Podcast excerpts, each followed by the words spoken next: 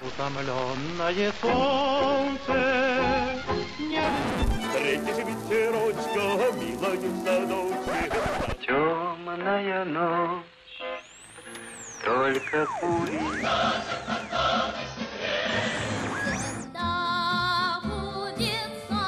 Надо защищается блестяще, великолепно. Время и песни. Какие песни? Такое время. Здравствуйте, уважаемые слушатели. В студии Вести ФМ Марат Сафаров и Гия Саралидзе. Приветствуем вас. Приветствую, Привет. Гия. Марат, э, программа «Время и песни». Сегодня 1967. Кажется, совсем недавно мы начинали с 46 -го года, и вот уже 67-й. Ну, как всегда, по традиции, в начале о времени немножко такие не претендующие на то, чтобы открыть все, что происходило в 67 году, но чтобы такие какие-то знаковые вещи вспомнить. Э, США и СССР в этом году представляют участникам Женевской международной конференции по разоружению проект договора о нераспространении ядерного оружия. Вообще, надо сказать, что середина 60-х годов это как раз э, очень много разговоров о ядерном сдерживании, о ядерном оружии, о нераспространении. Это вот такой знак времени, безусловно. Кризис в отношениях Китая и СССР, кризис серьезный. В этом году даже такой эпизод происходит. Красные стражи захватывают здание советского посольства в Пекине. Это такой ответный шаг, что ли, на высылку китайских студентов из Москвы. Военный переворот в Греции, известный как переворот черных полковников, они приходят к власти, подчиняют всю жизнь в стране, в том числе и религиозную. Православная церковь э, в Греции подчинена военным. На пресс-конференции э, в 1967 году президент Франции Деголь фактически заявляет о наложении французской страной вето на вступление Великобритании в Европейское экономическое сообщество. Но на фоне тех событий, которые сейчас происходят, это звучит интересно, согласись. Да. Начало военных действий между Израилем и рядом арабских государств. Объединенная Арабская Республика, Египет имеется в виду, Сирия, Иордания, Ливан, Ирак. Это противостояние получило в истории название шестидневной войны. Закончилось оно поражением арабских государства СССР по итогам этой войны заявляет о разрыве дипломатических отношений с Израилем. Он требует от Израиля отказаться от намерения объединить Иерусалим. В общем, многие из того, о чем мы сейчас говорим, вещи, они до сих пор не решены и не разрешены, и вокруг этого продолжаются кризисы, в том числе и военные. В СССР проходят торжества по случаю 50-й годовщины Октябрьской революции. И это уже перекликается с нашим сегодняшним днем, когда уже 100 лет. Да, ровно 50 лет прошло. 50 лет прошло, да. 5 ноября 1967 года завершается строительство Останкинской телебашни в Москве. Ее высота составляет 540 метров. На тот момент она была самым высоким сооружением на земле. Ну и, собственно, Останкинская телебашня позволяла э, гражданам Советского Союза смотреть фильмы, слушать музыку, о которой сейчас и пойдет речь. Да, именно в 1967 году в кинотеатрах, а позднее уже и по телевидению проходит с огромным успехом очередной фильм Татьяны Михайловны Леозновой «Три тополя на плющихе», в котором ведущей музыкальной темой стала песня Александры Пахмутовой «Нежность». Авторами стихов к этой песне стали Николай Добронравов и Сергей Гребенников. Надо сказать, что песня эта, конечно, родилась задолго до появления фильма. Она часть цикла. Александра Николаевна работала в 60-е годы такими большими циклами. Мы об этом уже говорили, говорили о ее таежном цикле. Будем говорить о созвездии Гагарина. А это цикл «Обнимая небо», посвященный советским летчикам. Поэтому песня была известна, собственно, и в сценарии об этом речи идет, поскольку вот прелестная деревенская девушка, женщина уже даже скорее, да, Нюра, которая приехала в Москву на рынок, она и поет эту песню, забывая некоторые там слова о французском летчике. Экзюпери, но тем не менее песня уже была на слуху. Но, безусловно, после выхода фильма она приобрела уже такой всесоюзный Ну, успех. что там говорить, и фильм шедевр, и актеры потрясающие, и там режиссерская работа, и, конечно, музыка. И песня так вставлена Леозновой в фильм, и приобретает такое значение, что, конечно, она не могла бы не получить нового звучания. Да, безусловно, и вот такое созвучие двух голосов, вроде бы простого, даже нарочито простого, Татьяна Доронина специально, да, изображает деревенскую женщину, поющую народным голосом эту песню, и созвучие с голосом Майи Кристалинской, которая, собственно, и была первой исполнительницей этой песни. Надо сказать, что в своих воспоминаниях Александра Николаевна Пахмутова отмечала, что в колонном зале, когда была премьера этой песни на одном из ее авторских концертов, она не имела успеха. Слушатель ее не принял, вот эту достаточно оригинальную манеру исполнения, оригинальную аранжировку, которая была сделана. И, собственно, она говорит, Майя ушла под э, стук своих каблуков. Даже не было аплодисментов. Такая поразительная. Мне, кажется, в данном случае Пахмутова немножко ну, драматизирует, драматизирует да. да, но э, образно, образно. Образно, да, уж сказать, что советские воспитанные э, слушатели, э, зрители, тем более в колонном зале совсем уж не проаплодировали, не, нельзя поверить, безусловно. Но именно после фильма, кстати, к сценарию, который Александр Николаевна сначала относилась достаточно прохладно, ну какая-то странная история, приезжает женщина на рынок, влюбляется шофера такси, любовь не состоялась. Вот, ну, для чего я буду здесь работать, сказала она Леознова. Надо сказать, что Татьяна Михайловна Леознова еще не была той гранд-дамой, которой она стала после 17 мгновений весны, когда по ее взгляду уже люди соглашались работать с ней и считали это за честь. Тогда еще все-таки ее карьера только создавалась, хотя она уже в кинематографе около 20 лет уже работала активно. Ну, уговорили. Пахмутова уговорили, кстати говоря, и сценариста Александра Борщаковского – в том, чтобы он поменял название своего сценария. Дело в том, что авторский сценарий и рассказ, положенный в основу сценария, назывался совсем по-другому, и это известная история «Три тополя на Шаболовке». Но Шаболовка уже ассоциировалась тогда с телевидением первым советским, а о телевидении в сценарии и фильме речь не идет, и получался какой-то диссонанс, и Леознова просила его поменять. Поменяли. Собственно, и съемки проходили на Плющихе в районе этой улицы – я хорошо, кстати, знаю этот район. Те места не угадываются. Прям да, вот. многие дома эти сохранились. Ростовская набережная, переулки, восходящие от Москвы-реки к Плющихе. Некоторые там были и павильонные, конечно, съемки, но так или иначе, это, конечно, очень и московский фильм тоже. И, собственно говоря, потом вот после фильма новый успех пришел и к этой песне, и к Майе Кристалинской, которая ее ну, считала своей, что ли, одной из самых главных песен и символом своего творчества. Уже считали, конечно, слушатели ее. Я думаю, что будет правильно послушать ее именно в исполнении Майи Кристалинской, в классическом, как мы всегда по традиции нашей программы делаем. Песня «Нежность» Александра Пахмутова, Николай Добронрау, Сергей Гребенников. Опустела без тебя земля, мне несколько часов прожить.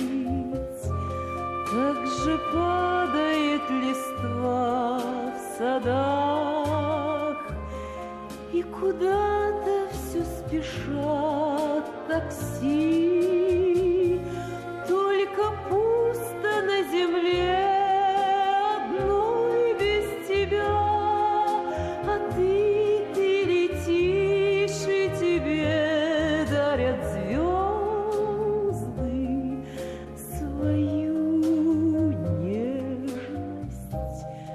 интересно, в шестом ростовском переулке, где снимался фильм, ну, эпизоды фильма, там же специально для фильма была выстроена декорация кафе «Три тополя». Я когда попал впервые, а там просто жил мой близкий друг очень, и я часто туда приходил, и фильм этот очень любил, и понятно, что я угадывал какие-то места, вот те дома, которые... Я хотел найти кафе все-таки, которое должно было быть там, потом выяснилось, что это была просто декорация. Да, студия Горького возвела и разобрала его. К сожалению. Да. Могли бы оставить. Могли бы. Да, ну, кстати, фильм даже тоже имел очень большой успех э, и у зрителей, и до сих пор смотрится очень современно. Кстати, вот, э, Марат, ты сказал о том, что это очень московский фильм, я согласен, потому что там все эти проезды, вот эта атмосфера трех вокзалов, когда Нюра приезжает да. на вокзал, там, да, вот этой вокзальной площади того времени, проезды по Москве, там угадываются улицы того времени, как они изменились. Даже в этом смысле это очень интересный фильм, даже с этой точки да, зрения. Как и у большинства фильмов Татьяны Михайловны, они остались, конечно, в истории нашего кинематографа. Да, получил он и премию на кинофестивале фестивале в, в далеком аргентинском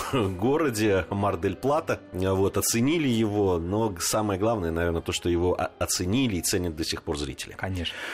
В 1967 году выходит фильм, другой фильм, тоже невероятно популярный и до сих пор классика, наверное, можно так сказать, хотя, наверное, все фильмы Леонида Гайдая можно назвать в той или иной степени классикой, но «Кавказская пленница», вообще полное название это «Кавказская пленница» или «Новые приключения Шурика». Все как-то сокращают до «Кавказской пленницы», И премьера вот состоялась в Москве в 67 году как раз. Э, прокат был просто фантастический. Что-то больше 75 миллионов, там 76,5 что ли, миллионов зрителей за год посмотрел. Страшно подумать, сколько всего и поскольку, и поскольку раз советские и уже российские люди смотрели. У меня, у меня даже эпизод такой был. Э, мы в Тбилиси с друзьями разговаривали э, между собой фразами, тогда это было модно, фразами вот только из, только из этого фильма. И вы знаете, хватало. Хватало. Хватало для диалога. Для да. диалога, да.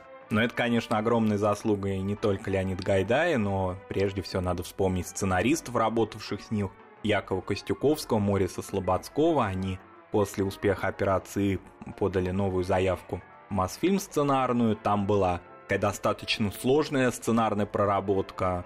Была первая часть «Шурик в горах», собственно, она и вошла вот в фильм. Была вторая, достаточно такая на тот момент модная «Снежный человек» и другие но она не вошла, хотя герои Трус, Балбес и Бывалый вот как-то перекочевали в первую часть этой заявки. Недолго это все обсуждалось, потому что был огромный успех предыдущего фильма Гайдая с этими же сценаристами, поэтому быстро запустили в производство. Единственное, что никак не могли найти героиню. Героиню искали так долго, Гайдай был придирчив, как и все наши великие комедиографы, отсмотрел более 500 фотопроб и выбрал, э, ну, фактически дебютантку Наталью Варлей. Здесь было очень сложно, поскольку фильм предполагалось, что музыкальный.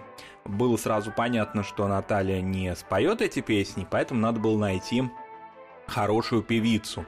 А уже тогда появляется такая генерация активно развивается, генерация наших закадровых певиц, целая плеяда их. О них мы, о некоторых, например, о Нине Бродской уже упоминали и будем, наверное, говорить. Но здесь судьба выпала спеть заглавную песню «Кавказской пленницы» другой певицы, Аиде Ведищевой.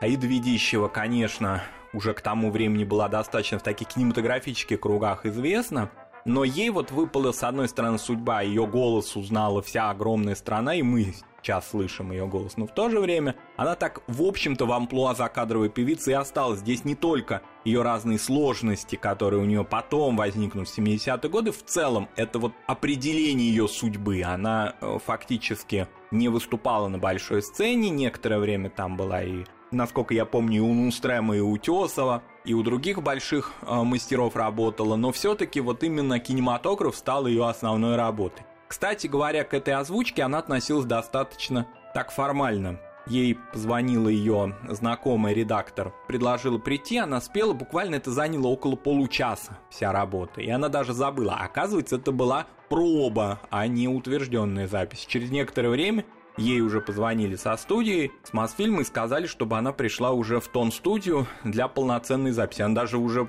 забыла о том, куда она приходила и что она делала. И вот так случайно, как ей казалось, а, Гайдай, конечно, вместе с композитором Александром Зацепиным этот голос выбирал тщательно, так Аида Ведищева и, собственно говоря, прославился. Конечно, по традиции советских фильмов тех лет в титрах это не было указано. И очень долгое время о том, что это Аида Ведищева, а не Наталья Варлей, никто, конечно, не догадывался.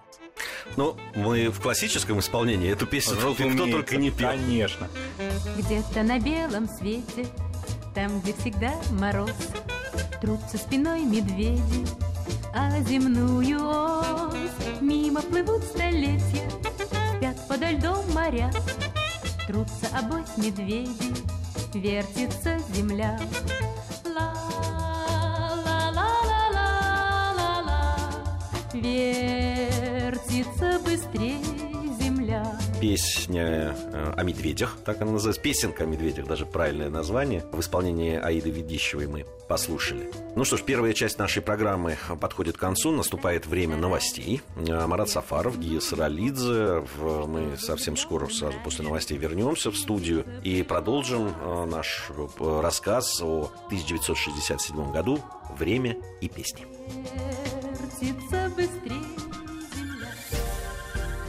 Время и песни. Время и песни. Какие песни? Такое время. Продолжаем нашу программу «Время и песни» 1967 по-прежнему в студии Вести ФМ Марат Сафаров и Гия Саралидзе. Ну и движемся дальше. новый шлягер появляется в 67 году. Э, уже второй шлягер совсем юной певицы. Э, зовут ее Ирма Сахадзе, грузинская певица. Конечно, многие из наших слушателей ее голос знают э, и знают песни, которые она исполняла. Да, ей было всего 9 лет к этому уже второму шлягеру, то есть начала она даже уже, трудно сказать во сколько, чуть ли не в 5 лет. Еще летом 65 -го года Ирма впервые вот приехала из Тбилиси в Москву с гастролями уже, хотя ей было, ну вот если совсем точно сказать, ей было 7 лет, потому что она 1958 года рождения. И в саду Эрмитаж она выступала тогда с оранжевой песенкой, авторами текста, который, ну я стихами бы это не назвал все-таки, скорее текстом были наши известнейшие сатирики Аркадий Арканов и Григорий Горин. Это был первый ее успех, все ее узнали, оранжевое небо, оранжевая мама, все, конечно, распевали вслед за ней. До сих пор распевают. И распеваю, да. А на фирме «Мелодия» сразу же была выпущена первая пластинка. Потом ее через несколько лет уже подхватила впоследствии великая Лариса Шипитько сняла в своем музыкальном фильме. Одна из героинь этого фильма была Ирма Сахадзе. Ну и, конечно, композиторы вот этому, значит, вундеркинду удивлялись, как бы еще бы какую-нибудь песню предложить, потому что, конечно, это был беспроигрышный вариант для песни, поскольку ее обаяние, ее голос, ее возраст, ее красота, они, конечно, любую песню могли вытянуть, даже очень простенькую. И э, ленинградский композитор Станислав Пожлаков предложил Ирме Сахадзе маленькую песенку, такую очень коротенькую, топ-топ, топает малыш. Но на самом деле официально она называлась «Первые шаги». Надо сказать, что Ирма Сахадзе ее исполнила, по радио эта песня прошла, и дальше спохватились большие маститые певицы. Тамара Миансарова, Вероника Круглова. Ну, существуют такие эстрадные легенды, что они буквально друг у друга вырывали ноты. Сейчас, конечно, представить это невозможно, когда все доступно да, в электронном виде. Но тогда даже таких простейших, вроде бы, казалось бы, наигрыша фактически у них не было. Они хотели сделать аранжировки под себя, значит, к этому до, до этого вообще неизвестному, почти неизвестному им композитору Станиславу Пожлакову они обратились. Ну, в общем, он там, значит, выбирал из них. Это была целая вообще баталия. В ней победила Миансарова в результате, и она эту песню потом подхватила и исполняла очень долго. Но, конечно, а, я думаю, что сегодня послушать нужно в авторском и первом исполнении, в этом трогательном исполнении Ирмы Сахадзе.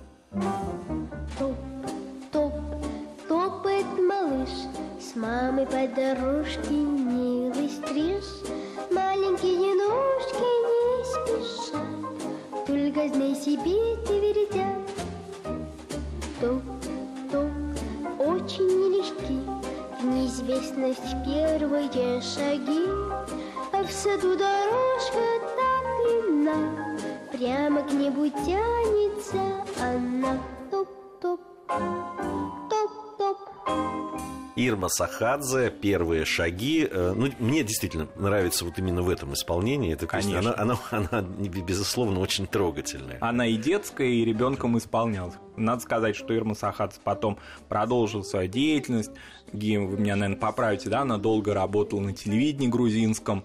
Но, конечно, вот 60-е годы все равно, несмотря на большую творческую жизнь, были самыми главными в ее жизни. Она и сейчас в активной в такой рабочей форме, но, тем не менее, именно детство главные в ее биографии. Я, я видел, была встреча вот известных э, певиц грузинских разных поколений, в том числе там и Ирма Сахадзе была, и другие выдающиеся грузинские певицы. И у них был такой между собойчик. Это, конечно, было замечательное зрелище абсолютно. И э, они пели. Ну, такой вот девишник. Очень здорово.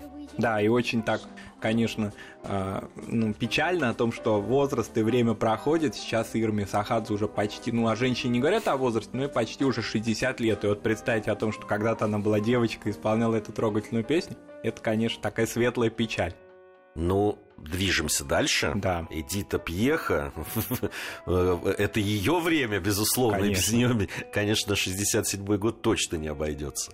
Да, и она в это время пишет в 1967 году новую песню с достаточно запутанной историей. Эту песню, конечно, все знают, мы ее сразу объявим, это «Город детства». Сложность заключалась в том, что кто являлся автором музыки. Мы иногда уже в предыдущих программах такие расследования проводили по истории советских песен, которые, как правило, такая запутанность их была связана с тем, что они были мировыми шлягерами на самом-то деле, или известны были за пределами нашей страны, но каким-то образом достаточно причудливыми такими путями приходили в Советский Союз и сочинялся русский текст под них. Вот, вероятно, это история из этой плеяды таких советских песен, причем очень известных. Сама Эдит Пьеха рассказывала, что в 1965 году она находилась в Париже на гастролях в Олимпии у самого Бруно Кокатрикса, знаменитейшего импресарио, и зашла, значит, в универмаг. И в универмаге она услышала мелодию этой песни, которая была на французском языке. Но она поняла, что это, видимо, не первоисточник. Вот музыкальным слухом поняла, что это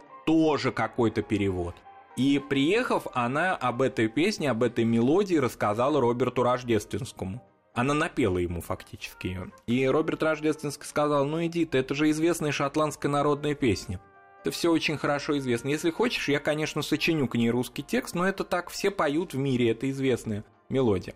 Безусловно, это не была никакая шотландская народная мелодия, у нее были авторы. Авторы были американцы из города Сиэтла, молодые музыканты, Терри Гилкисон, Фрэнк Миллер, Ричард Дер. Они работали в жанре фолк-музыки модном тогда и, собственно говоря, эту песню сочинили. Может быть, они, конечно, вдохновлялись какими-то такими этномотивами, но ну, так тем или более, иначе... что раз это фолк-коллектив... Безусловно, то, да. Но, тем не менее, все таки это авторская мелодия. И вот сочинился этот текст. Но э, к тексту Эдит Станиславна предъявлял большие такие пожелания. Ну, не претензии, а вот скорее пожелания. все таки с Робертом Рождественским как-то претензии не, не корреспондируется такое слово. Уже он был достаточно значительным поэтом. Она сказала, вот я провела детство на севере Франции, родилась там в маленьком шахтерском городке Нуайль-Суланс, и вот у нас действительно вот люди ходили в угольной пыли, шахтеры, и там умер ее отец, ее брат на шахте. В общем, это было очень тяжелое время, плюс еще нацистская оккупация Франции. И она фактически подсказала ему многие те фразы, которые в э, песню вошли. «Пылью тягучей по грудь занесен город», да? Потом, правда, Роберт Рождественский говорил, я сочинял о своем городе детства, об Омске. Ну, не знаю, наверное, все-таки права версия Пьехи. Вот столько всяких разных историй вокруг одного достаточно известного, ставшего известным текстом, текста, который Эдита Станиславна в аранжировке, конечно, Броневицкого, она ее исполнила в 1967 году, и это плотно и прочно вошло в ее репертуар. Поэтому послушаем сегодня в исполнении Эдиты Пьехи. Где-то есть город тихий, как сон, пылью тягучей по грудь занесен.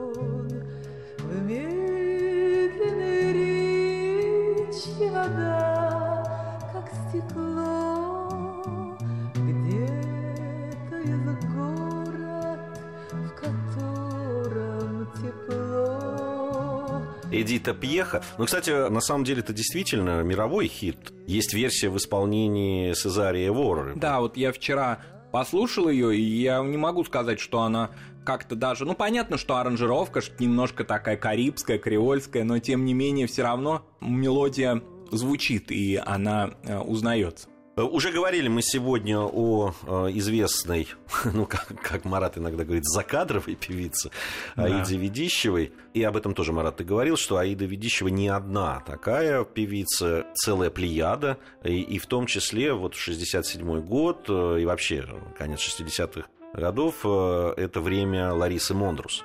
Да, она уже к тому времени жила в Москве, она приехала вместе со своим мужем, джазовым музыкантом Эгелом Шварцем из Риги. Рига вообще такой был музыкальный, джазовый город, там начинал и активно уже работал.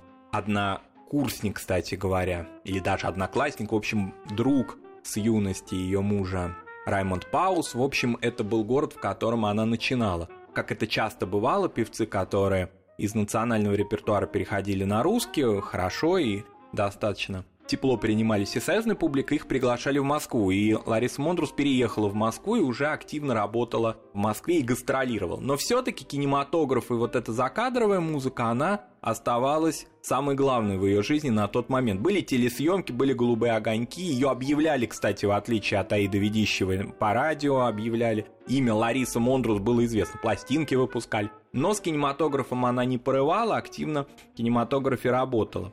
Она некоторое время такую школу прошла в оркестре Эдди Рознера, и, в общем-то, это был а, большой опыт, об этом она вспоминает до сих пор. Вот даже несколько месяцев, проведенных у Эдди Рознера, его называли иногда белым Армстронгом, настолько он был вот созвучен вообще всем тенденциям мирового джаза, это, конечно, было замечательно. Потом жизнь по-другому пошла, и, и вот этот колоссальный успех, который она приобрела в конце 60-х годов, 70-е, стал растворяться, стало что-то не складываться, и об этом, наверное, мы будем говорить применительно уже к началу 70-х годов.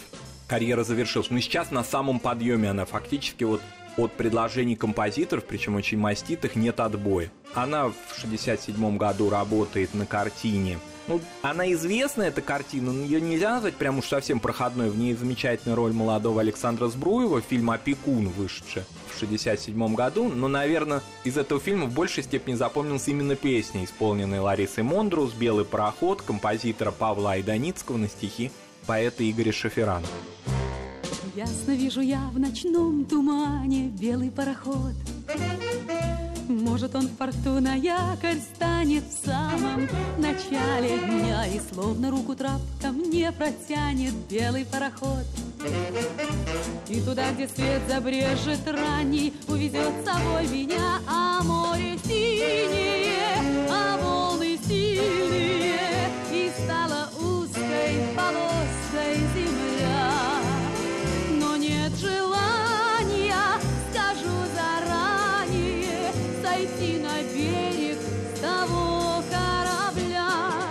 Лариса Мондрус, э, «Белый пароход». Э, Ну, собственно, вот на этом время нашей программы уже подошло к концу. Таким мы увидели 1967 год. Марат Сафаров, Гия Саралидзе, программа «Время и песни». Совсем скоро, я надеюсь, мы с вами встретимся и продолжим говорить и о временах, и о песнях. Спасибо.